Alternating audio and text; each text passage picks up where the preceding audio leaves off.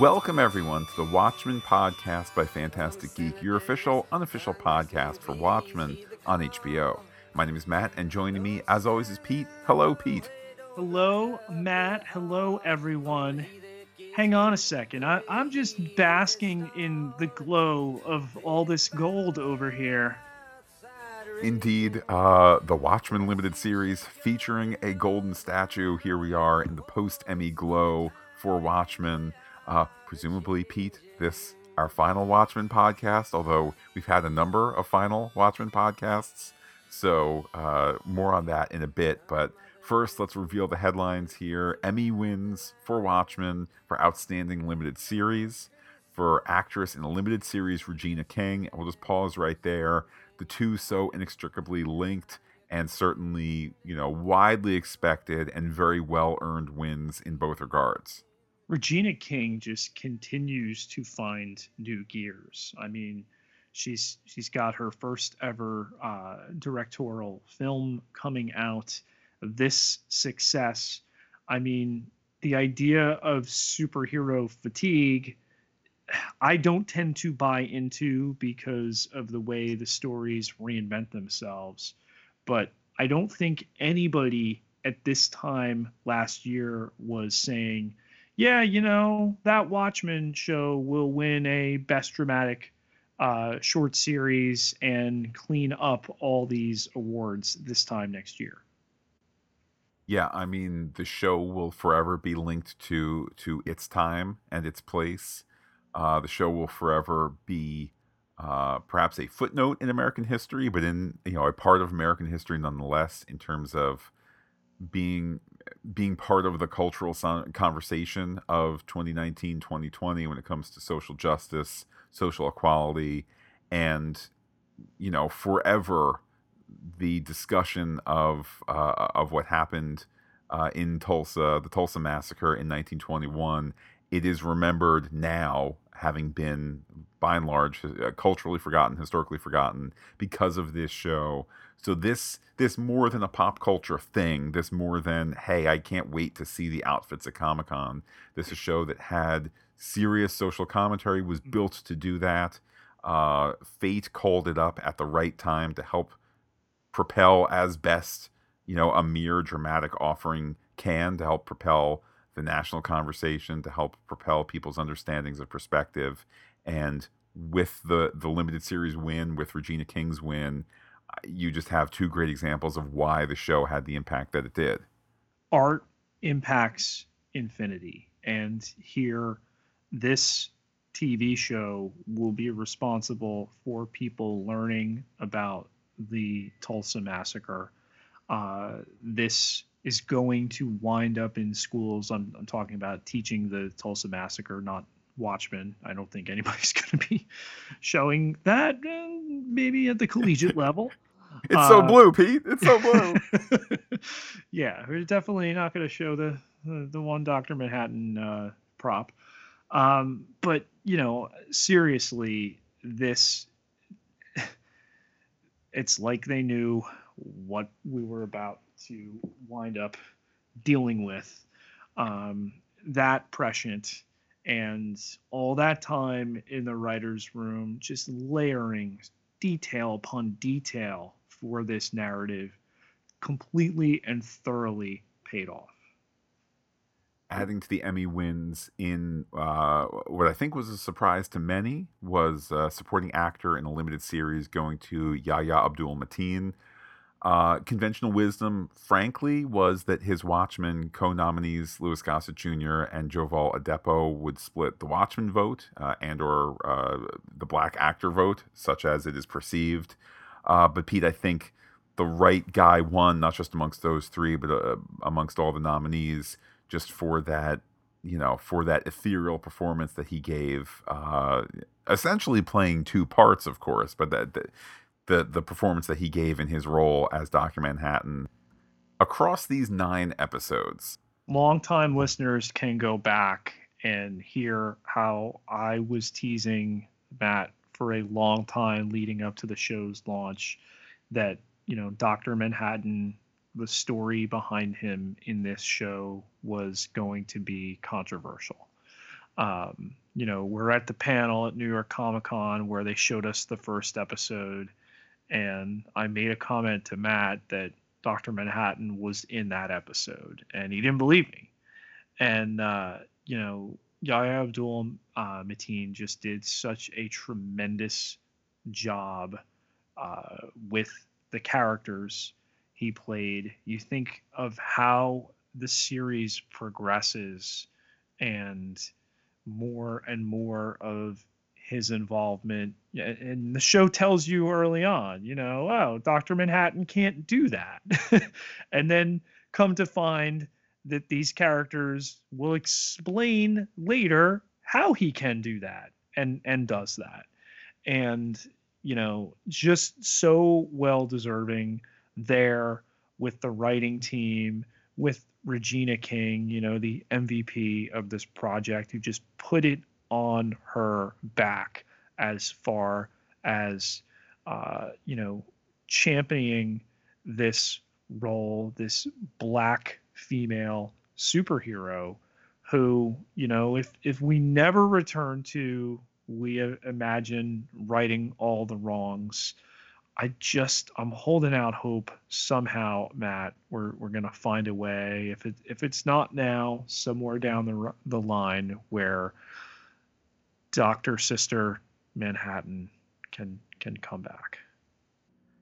Pete, some other Emmys in the mix for the show here. Outstanding writing for a limited series, that award shared by Damon Lindelof and Cord Jefferson. Um, Jefferson giving a, a wonderful and heartfelt speech. Uh, of course, this whole Emmy, Emmy from afar, Emmy at home, and whatnot kind of situation. I think adding to the intimacy, adding to the the heartfelt nature, and you could just see the pride and happiness on Cord Jefferson's uh, face as he spoke about the uh, the, the winning uh, writing job here for the show. Yeah, and it's tremendously important in terms of the story they were telling, and all the trappings of the Watchmen alternate universe are one thing. But at the end of the day, this is a story about a black family um, living in a part of the world where this atrocity that still to this day is not fully acknowledged and putting it into the light as it needs to be. I, I go back to, you know, uh, the the dialogue from Lou Gossett Jr. in the finale. You know, um, wounds need air, and you know we have aired out with this show. Uh, you know, so much has been made of, and and the the run up to the show discussed reparations, and you know, with the the derogatory uh, you know, Redford connotation within the universe of the show. Um, but this idea here of this massacre a hundred years later still not fully understood or known. Um, you know, this is why art is as important as it is some other Emmy wins for casting, picture editing, sound editing, sound mixing. Uh, Pete, it also won for the music, uh, that the score written by Trent Reznor and Atticus Ross. So it the other example of this Emmy night where Oscar-winning musicians became Emmy winners. Uh, the, the other the other show being Mandalorian and Ludwig Göransson. So you know, again, all these nominations for Watchmen. Um, you know maybe won about a quarter uh, across the uh, across all the nominations, but the big ones where they counted, and a bunch in the creative end as well. Speaking to how this show was, you know, it, it was an overall production, it was an acting production, it was a, a, a, scripted production, and it was all the creative ends as well to make this singular nine episode journey uh, what it was. Impact, Matt. That's what this Emmy campaign stressed, and that's what they've made. You know, the counter on HBO has to be spinning around really hard.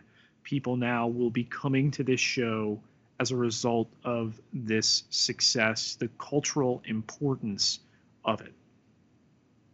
Absolutely. And I think, you know, is this the end of the journey or the beginning of another one? I think that last night you saw not only Damon Lindelof have a solidified reputation as kind of the typified Hollywood wunderkind, but I think he has embraced a new model, a new reputation as the showrunner, as somebody who can be uh, ally, uh, a humble mogul, empowering of others, and somebody who might be kind of part and parcel of, of the way Hollywood has been for the last hundred years, but to also use that use that power, use that experience to take stories, to take performers, to take behind the camera talent to to areas and heights that they haven't been in the past.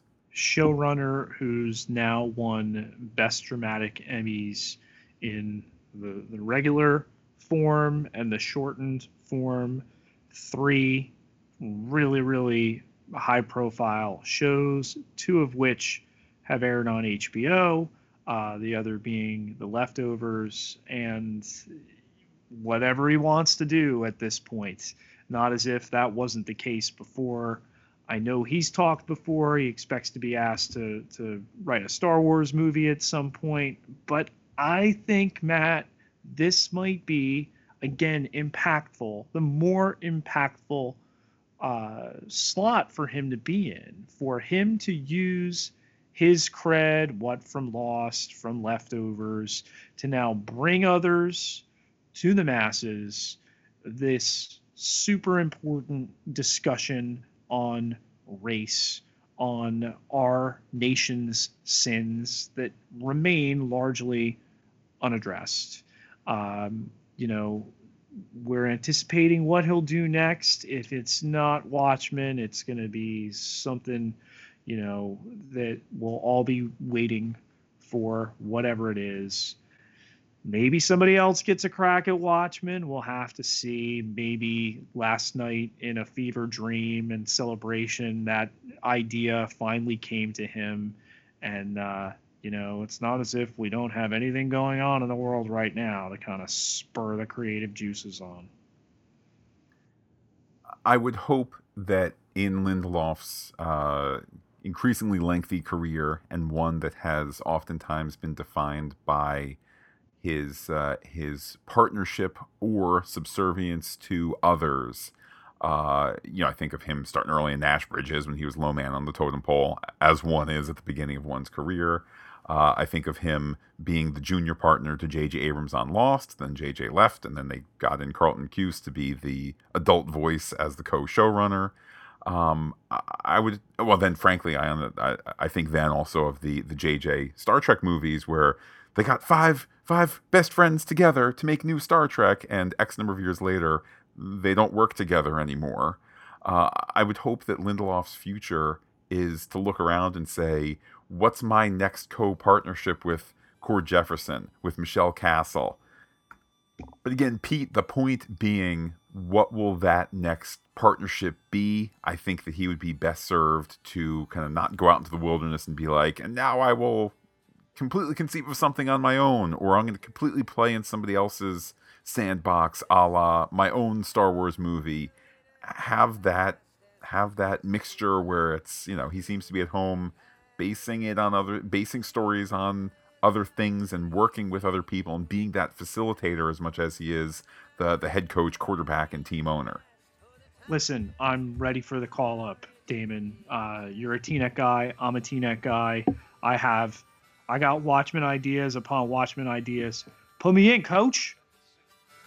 Well, I think that's that's the point that we can perhaps truly wrap up our our Watchmen season one, our Watchmen limited series podcast run with. In my mind, it's only a matter of time as to when they return. Is it next year? No. Is it five years from now? Could be. Is it something that none of these actors return to and in 10, 15, 20 years it gets dusted off and reinterpreted and revisited? You know, time is a fluid thing, as we saw with Dr. Manhattan. I think the time will come whether it's sooner or not, I guess no one can say. Well, Matt, this entire run of the Watchmen podcast by Phantastic Geek has been brought to you by the people at patreon.com slash phantastic Geek. Indeed, Pete, so proud to have been listener supported for the entire run, podcasting the graphic novel, podcasting the landmark limited series, and here we are at the end. Uh, although, you know, nothing ever ends, Adrian, nothing ever ends. But the end for now. So big thanks to everyone who has gone to patreon.com slash phantastic geek to support us all series long. Pete, how can people keep the conversation going even though Watchmen draws to a close? You can find me on Twitter at Peter, P I E T E R J K E T E L A A R, 11,566 followers. Can't be wrong. And while I'm personally on Twitter is looking back lost, do be in touch with the podcast. Comments on phantasticgeek.com. Check us out on Twitter, Instagram, Gmail, where we are Phantastic Geek as well. But wait, Pete, there's more. Facebook.com slash Phantastic Geek with the PH, all one word, like it today.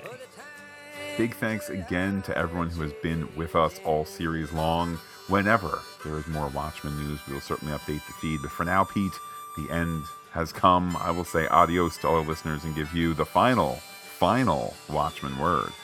Bye bye.